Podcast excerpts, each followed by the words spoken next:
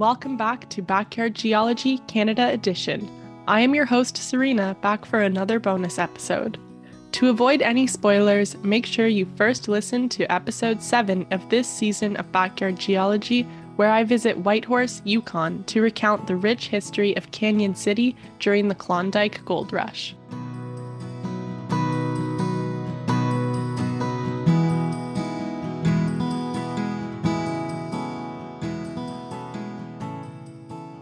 The end of the 19th century brought with it a short but intense period in mining history in northern Canada, as stampeders from across North America trekked up north after gold was discovered in the Klondike region of the Yukon.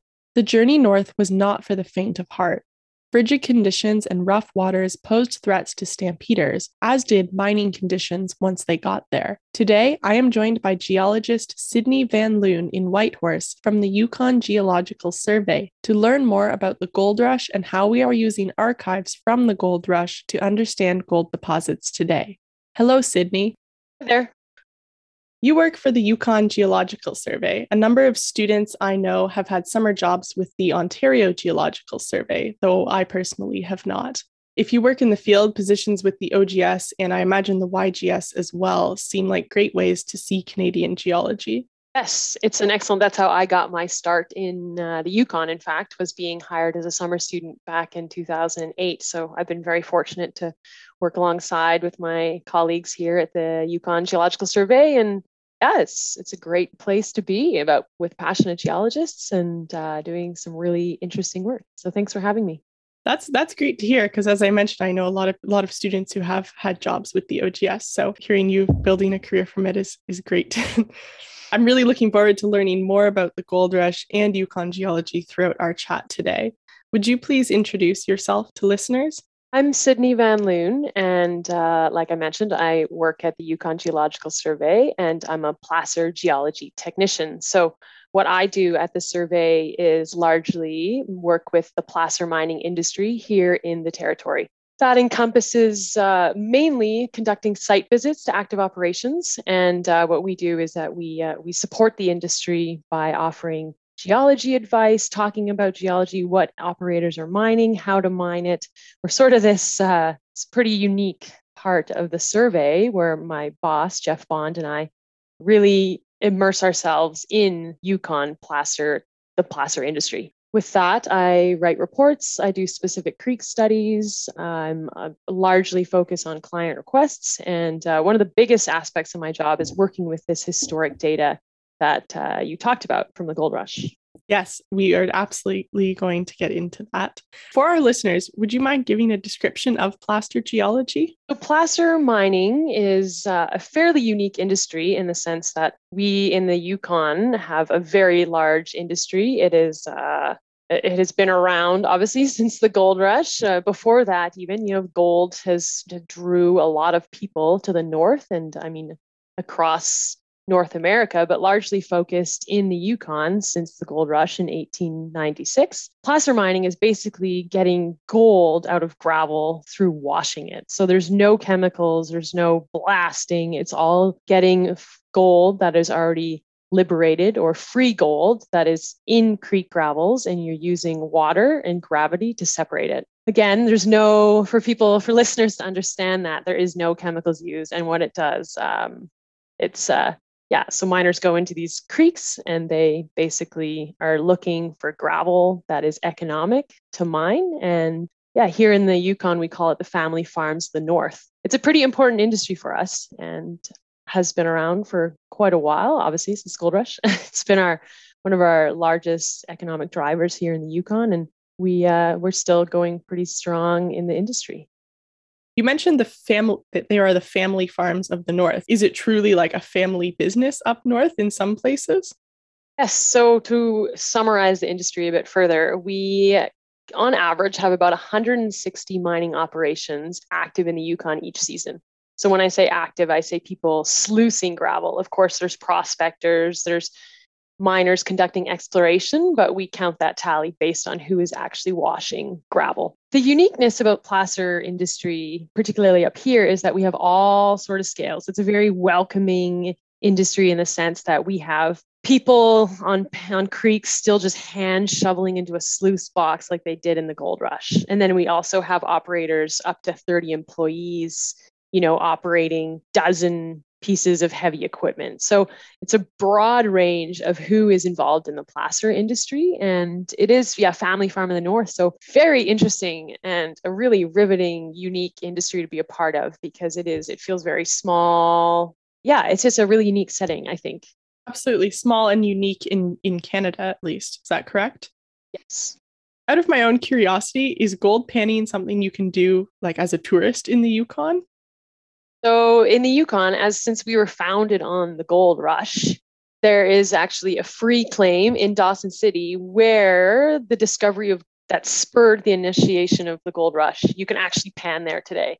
Uh, it's part of the Klondike Visitors Association. So uh, it's pretty neat. You can go up to the creek, and uh, visitors are totally welcome to go up there and pan. It's for free, and you can spend the day there and picnic and kind of immerse yourself in the placer industry and kind of feel like it was maybe back in 1896. It's interesting. You can hear to hear that visitors can just you can do that anybody can do it because for example i was talking about earlier in the podcast series was looking at fossils in alberta and there's quite strict laws on on fossils because there's so many of them in alberta and they're so important they try to restrict i mean you panning you can't just kind of show up and sort of start doing it everywhere and so they like yeah we really try to focus tourists to go up bonanza creek and dawson and uh, if you want to submerge yourself in gold rush history, there's no other place, obviously, than Dawson City. So, yeah, and we can talk about that later here when I dive into the world of dredging and all the industrious mining that has occurred in the small little town of Dawson. You mentioned small scale family operations and then larger scale operations. I'd love to hear more about the larger scale mining operations because that's that's what I'm familiar with in in Ontario here. We have big large scale mining operations. So what does large scale placer mining look like? So a large scale placer operation, it is quite different from what you potentially think of when you think of a hard rock operation. You have people, so placer deposits can be in the modern creek gravels, they can be in bench deposits, uh, they can be on top in upper high level bench deposits. Um, so there's there's a bit of different settings there where physically a miner is mining in a drainage, but you know when you go to a large scale placer operation you'll see you'll see fairly large cuts and what they're doing is that they're stripping off that overburden and in the klondike that includes thick packages of black frozen muck or permafrost. And so once they go through this thick permafrost they get to the sluiceable creek gravel. And uh, so these cuts in a in a large operation you can see cuts up to 500 meters long by you know 250 meters wide. So that's a pretty substantial cut and you know a big operator can will process two maybe start stripping a third cut that size. Don't actually know i should know what uh, like how much like total yardage moved but i don't have that off the top of my head.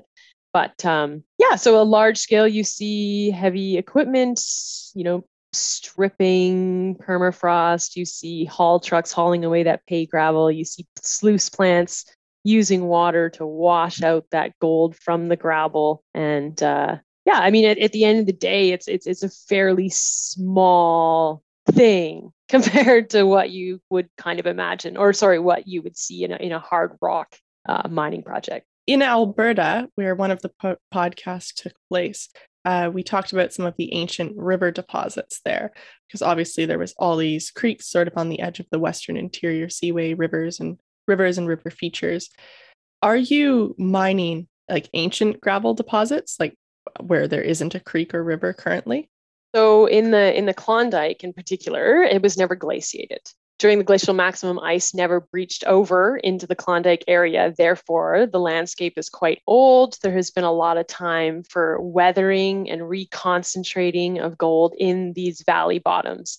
And so, with that, I mean, the large target for placer miners is, is the valley bottoms. That's a modern gravel. Sometimes there's the paleo channel is in preserved in the bottom of the valley. Um, but you also, yeah, have all different levels of benching and these benches can be like on Bonanza Creek, for example. You have a high level bench where that initial paleo river has been stranded in the high level. And during incision, it was just never reworked into the valley bottom. So, yes, paleo channels are definitely a target for placer operators. We have placer operators mining paleo channels, uh, like I mentioned on the high benches. You have mid or reworked channels mined in mid level and low level benches and modern creek gravel in the valley bottoms.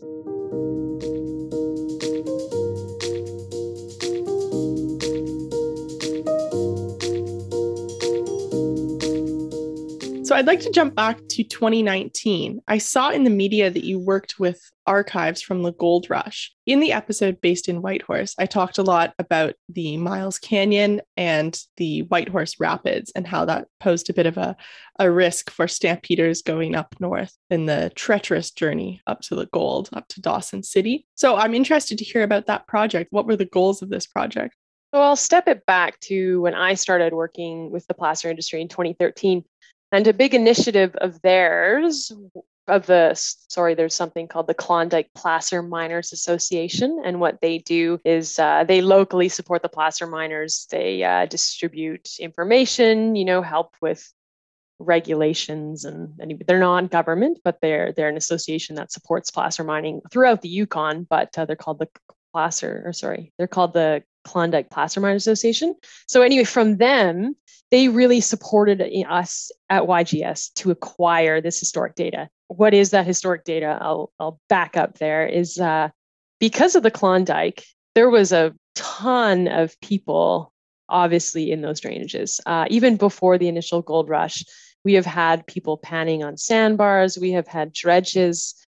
Anyway, we've just we've had a lot of mining history here, and as a result, we have documents one of the main companies that this KPMA initiative and the mining industry supported me to do was go to National Archives in Ottawa and see what's available. So when you walk around Dawson City today, you see these big dredge piles. Uh, you see, you know, historic workings. You see old shafts where old timers would have dug by hand down through the permafrost to get to the gravel. You know, you see people mining on the free claim. It's just really a neat it's I don't know. I mean, there must be other places like it that that you look around and you see that there must have been a boatload of documentation. So anyway, this stuff resides at National Archives. When I went there, I didn't know what to expect, and now today in 2021 uh, what we do here at the survey and obtaining digitizing and working with that historic data has been incredibly valuable to the industry you've clearly worked with quite a lot of materials from the gold rush and you also know about the industry about placer mining in the yukon. Can you step back a bit and describe the evolution of the gold rush back in the late 19th century? So even prior to discovery in 1896 there were people panning with a pan on sandbars, you know, looking for the big strike. We had settlements, establishments outside of the Klondike, and those were actively mining. This was all hand mining. This is shafting. So, for those that don't know what shafting is, a shaft can be, you know, a two meter by two meter hole where if if a miner is in permafrost, they're they're thawing their way down with a fire and so, you know, sometimes in, in the Klondike, this can be 30, 40, 50 meters deep. And as you can appreciate, that is a substantial amount of time and effort and determination. So you had old, we call them old timers. So old timers are non gender specific, but just refer to the people that were on the creek back in these early days. And uh, so initially, mining started off like that very, a lot of hard work, very dedicated individuals real true prospectors and explorers. And you know living in elements that continue to blow our mind every day. You know we we see these evidence of shafts and in particular in a shaft when you're sinking and you're thawing frozen black muck you have to crib it with wood. So cribbing like you know build like a structure around the walls as you go down so it doesn't cave in. And then even today we see we find the ladders that these old timers use to go down these shafts where they hand drilled doweling you know, created dowel rungs to walk down them. And just anyway, I can I can truly appreciate as with intense determination. Intense determination, exactly. So with that, there was a bit of transition. So we had the, the hand miners predominantly in 1896, 97, and it wasn't until 1901 that the first dredge moved into the Klondike. And so that dredge, so a dredge uh, is a is a basically a boat that floats in its own pond. So it has pontoons And inside that boat is, is, is a thing we call a trommel. So this trommel is like a spinning sphere. It's a wash plant. And what it does is that this, this boat is digging gravel in a bucket line and bringing gravel up into dumping it into that trommel with water, high pressure water. It is washing that gravel and it the trommel is a screen. So anything finer than say three quarter inch material is falling out and reconcentrating gold at the bottom of this trommel. And uh, yeah, dredging is very efficient. And uh, these things, I, I'm not, you know, when you when you drive around the Klondike, you see old dredges parked everywhere. And for Yukoners, they're pretty prominent, neat uh, artifact, really, for us. So we had up to, you know, there was up to 12 dredges operating in the Klondike at one time. And uh, the last active dredge was in 1966 between that period, you know, the early 1900s, you know, 1910, 11 to 1966, that was the main method of mining was dredging. Dawson was a dredge town. And uh, you had these big, you know, you could hear those trommels and the gravel churning from this from from Dawson City. And then you kind of had an evolution into, you know, cat mining, which is bulldozer mining. So just kind of pushing material into a box, into a wash plant and separating gravel and gold using gravity. And then, uh, and now into the modern, you know, we have efficient, we have excavators and bulldozers and conveyors, like more efficient mining techniques. But um, yes, so that's a bit of the evolution of placer mining. Excellent. I love that you mentioned artifacts like the old shafts and the old dredges and looking at these ancient mining strategies, it does give you an appreciation of the kind of work that, as you said, the old timers would would do. Couldn't imagine how much work that would be, especially without, for example, modern geophysical survey methods to help you pinpoint what you're looking for. Right. It's it's absolutely incredible where these old timers went. You know, it, it's it's kind of puzzling sometimes when when we talked about paleo channels there, you know, and, and, and we've used geophysics or drilling to determine them, but yet an operator will find this and go into this deposit and then boom, there will be a series of shafts. And so it's amazing. How do they know? How do they find it? I mean, I think that they were just incredibly determined. There was a lot of people out in the creek. So by it has to be by chance unless there's some sort of placer gold I don't know, you know, dowsing or some sort of like, I don't know, witchcraft. I mean, I should call it witchcraft. I don't know. It's, it's just, it's incredible when you, uh, how many old timers workings are still, uh, you know, uncovered every day in the Klondike. Mm-hmm. In the earlier podcast in Whitehorse, I talked about the journey up to the Klondike and just how treacherous that was. So that shows you firsthand the determination. And then you get up there and you have all these insane mining setups that would have been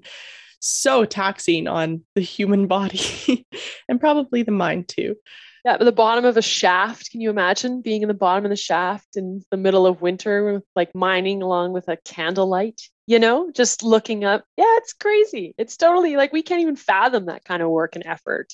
And that's what I think is really neat about placer. You know, there's a really rich history to that industry, and I think that's pretty special. And uh, I think a lot of Yukoners really, you know, we really appreciate the industry and people that visit too once you go to dawson or you read about it or hear about it i think it's intriguing you know it's it's a really neat part of our canadian history or canadian mining history so when you were down in ottawa what type of resources were you looking at and how can they be applied in the yukon today? So in Ottawa, there was boxes and boxes and boxes of textual documents, and uh, in those documents, there were summarizing reports. There was engineered drawings. There was you know resource calculations. Yeah, anything that you can imagine kind of related to a mining operation or mining history. And then uh, the biggest interest for us was the maps. And so there were right now we currently have close to a thousand maps that we have scanned from national archives. We've also received maps from parks canada and as well as the dawson city museum one of the, the, the, dredging companies responsible for the bulk of this data operated in the Klondike from 1923 to 1966. And, uh, and that company is called the Yukon Consolidated Gold Corp. we often will say, you know, YCGC, uh, and that that's what that stands for. And uh, they were one of the most industrious placer mining operation in Canadian history. So very unique to placer mining in the fact that we've never seen an operation take on placer mining in such a large scale. And so what they did is that they operated those dredges. They operated up to 12 of these dredges. They employed up to 700 people and uh, what they, and you know they had an entire team of engineers and geologists and cartographers and they went around and inventoried the creeks the prominent drainages in the klondike as a result we have that's their data we are mining their data and so in archives those maps included just incredible cartography they included baseline surveys of drainages they included drilling you know, thawing. So when a dredge operation would go into a creek, they actually have to thaw that black muck prior to dredging. So you've got these thawing blocks, you've got dredged areas, you've got resource calculations. Like the maps are amazing. They're works of art, not only like visually, they are works of art, but the data within them is substantial. Yeah, the quality of data is just mind blowing. This data set is really exciting to work with. Anyway, this data housed archives is truly like a gold mine, you know, and and we here at the survey were inspired by the industry to go and get this data. And so what I did in Ottawa, along with other colleagues have come at various times, we've identified the material that would be useful for us today. And so the most important thing there are the drilling results despite the vintage of this drilling, you know, early 1920s all the way to 1966, it's proving to be very accurate to the modern industry today. Any kind of drilling data is useful, right? Because drilling is so expensive and so valuable in the mining industry. Even if it's old, if it's accurate, then that, that's a huge advantage to you. So, what's really interesting about the drilling data for us, I mean, there's a number of things, but it is very rare that you can get bulk or extensive drilling data for one drainage, right? Like usually a company or a claim owner, you know, they have two claims, then your neighbor has four, and then so and so. And so for us to be able to look at an entire drainage of drilling, we can reconstruct pay channels, we can talk about superficial material, you know, talk about overburden and gravel sections, gravel thickness. Uh, in some cases, we can look at that bedrock surface elevation. I mean, these these drill holes, you know, ground conditions, we can determine where frozen and thawed areas and creeks are. It's just a really robust set of data. So you have the drilling data combined with dredging data. Yeah, it's a really neat package that the modern mining industry is directly using today. Would you say that there was more drill holes back then than you would have now?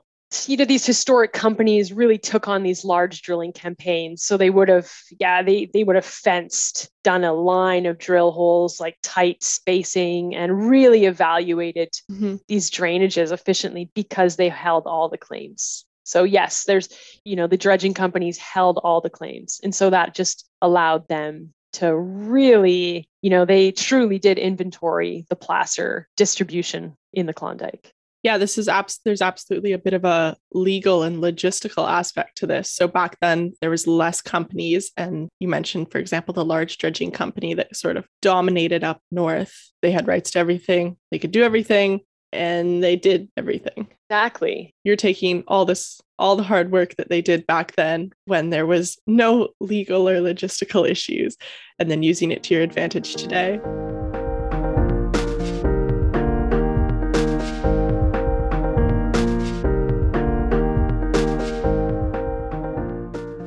in light of the data that you were able to uh, to process in Ottawa, are you revisiting previous mine sites? Yes, so that's quite an interesting uh, piece for us right now. Actually, is a lot of these prominent drainages in the Klondike, the larger areas like you've got Bonanza Creek, Hunker Creek, Klondike River, Dominion, Sulphur, you know, those are five of the large areas that have been extensively dredged. They have been explored not only by hand miners and mined by cat miners and extensively by dredges, sometimes twice. We're sort of seeing with a high gold price now and the efficient mining, you know, and better gold recovery techniques, as you can imagine in the gold rush. Um, these these wash plants maybe weren't the most efficient at capturing very fine gold. So uh, we've had we've had some definitely some improvements to techniques in placer mining, and uh, we're now able to capture a larger portion of that fine gold. So as a result, we're seeing miners interested in remining areas that have already been mined. And so in these areas, it includes two targets. You have economic gravel in old tailings, so it, so material that has already been washed, and you also have little pieces of in situ gravel left underneath tailings. So you know, between when these dredges, you know, like where a dredge was built, sometimes there's some virgin gravel underneath that pad. Sometimes these dredges were relatively, we're kind of discovering that these dredges were relatively inefficient.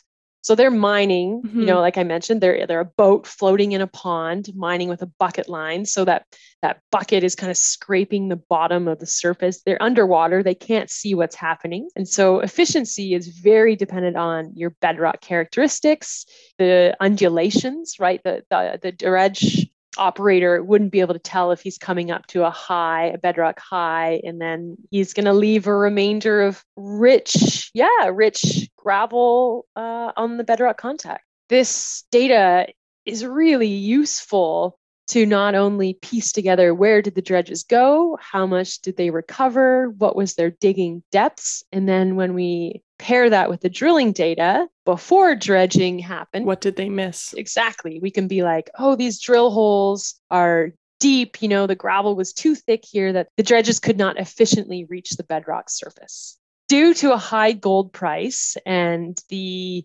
efforts of the Yukon placer mining industry, they're sort of reevaluating these areas that had been previously mined. And uh, they're, you know, some operators are doing quite well. And uh, we're realizing there is a lot of buried potential in and below these old historic mine areas. So you're taking modern technologies and reapplying them to old mine sites in order to be more efficient and uh, extract more valuable materials. Exactly. That answered my follow up question, which was Are any of the exploration methods used during the Klondike Gold Rush still in use today? Which I guess you kind of touched on. Yes, we use the same methods, we just use them a bit better you know, when, when, when I say gold rush, I think of 1896. And, uh, you know, largely people are panning and shafting and trenching, and that still exists today. There are definitely people still mining with a shovel, dumping it into a like a little long tom that's kind of separating their gravel and gold, you know, no heavy equipment. That's quite rare now, to be honest. I mean, but we still see it. And we still see people shafting. And so that's creating a hole and a shaft is just a great way for someone to see what the physical bottom of a drainage looks like. So drilling, right, poking holes, so then you're getting your sample, but shafting is pretty a great glimpse, a more a larger view of what may be there. But uh, so yeah, shafting still happens today. Uh, it's not again, it's it's it's a lot of work and I'm not going to say there's an abundance of shafting happening, but uh, we definitely still see those techniques employed throughout the industry. They're just not candlelit nowadays. Yeah, not candlelit, and uh, they're not trailing in horses, you know, 500 kilometers, and it's just amazing. I would like to touch on Whitehorse a bit because the earlier podcast was based in in Whitehorse, did Whitehorse play a significant role in the gold rush aside from being sort of one of the larger cities on the way up there? It's been the kickoff area for most miners. You know, uh, our initial mining history kind of started on the Yukon River, which was, uh, you know, the headwaters are here in in Whitehorse, and so you would have seen in supplies. You know, you would have seen miners here to gather supplies. Uh, mining history hasn't been so prominent in South Yukon course, in Atlin, BC, just across the border, there's been little pop-up districts. But uh, yeah, Whitehorse was a pretty was a huge hub for the miners to you know start their exploration, and uh, the Yukon River was one of the. I mean, that was I think the starting point for most of it. The transport. Yeah, exactly. Let's go back to the maps in Ottawa. What is the importance of digitizing resources and how did that process happen? So, as you can appreciate, these maps sitting in Ottawa are just really old documents about to fall apart. Not literally, maybe. But um, so, once we highlighted the maps that we would like from archives, we sent them to a scanner, or sorry, National Archives sent them to a contractor to scan. And then we got those TIFF or PDF documents. And then we have been very fortunate to work with some great contractors, Aspect North here in Whitehorse. And uh, she's largely been responsible for digitizing those. So, what that means is finding their place in Earth, you know, which has actually been a really large challenge for these historic datas. And sometimes, like, we see just a little cabin, you know, a little cabin symbol and then there's a confluence of such and such trib to the Yukon River. And so we can kind of manipulate that map to find its actual place in time. And uh, it may sound a bit far fetched, like, so you're just kind of putting these maps into the real world. And uh, what we're what we have found is that the cartography and the accuracy of these maps is literally 99% like even for the vintage of the early days their their skills you know i can't even imagine the amount of surveying to accuracy that went on there because i mean they didn't have handheld gps's like us but sometimes we even find these drill holes that were that we digitized from the maps and I, i'll find them in the field or evidence old evidence of collars or something still remaining there so that's we can kind of pinpoint how accurately they are georeferenced so once the map is georeferenced we then also, with the contractor, Laura Greaves, is going along and digitizing point features and polygon features. So these point features include drill holes and um, you know thawing points or just like kind of a probe to see total depth. We've got shaft locations. And then those polygons include things like the dredge, where the dredge actually went. You have historic workings like in hydraulic tailings. Um, so yeah, we we have this incredible robust uh, web application at the Geological Survey website, and that displays all of this data that we currently have digitized. And uh, our technical services department here at YGS, and with a with a huge thank you to Brett Elliott, have put this web app together. And on it, you can cruise around on sat with satellite imagery in the background and see where drill holes are, where dredge limits are, where historic workings are. It's just so this is this is we're we're pretty proud of this product from start to finish because we have found these old maps, found these old reports. We have had help digitizing them, and uh, we now it's a pretty user friendly product for the industry. Thank you so much for joining me today, Sydney. It was so interesting to hear about your work with the Yukon Geological Survey. Would it be accurate to say that you are both a geologist and a bit of a historian? I guess so. Now, I never actually looked at it like that, but um, yeah, maybe that's my new title. I think it's uh, yeah, it's really interesting work, and uh, combining the two has been uh, a really neat project for me for the last eight or nine years geologist and geological historian. Perfect. I'll take that. Thanks you so much for your time today. It was great to meet you. Bye, Sydney. Bye. Yeah, thank you very much for your time. Hope to see you panning in the Yukon sometime. Absolutely. Bye. Sydney's description of historical resources and their use in placer mining today is mind blowing. I would have never guessed how important old maps and drill data would be 100 years after the fact. The abundance and accuracy of information really speaks to the dedication of gold stampeders and early gold miners. I hope to find myself in the Yukon one day to pan for gold and get a taste of placer mining.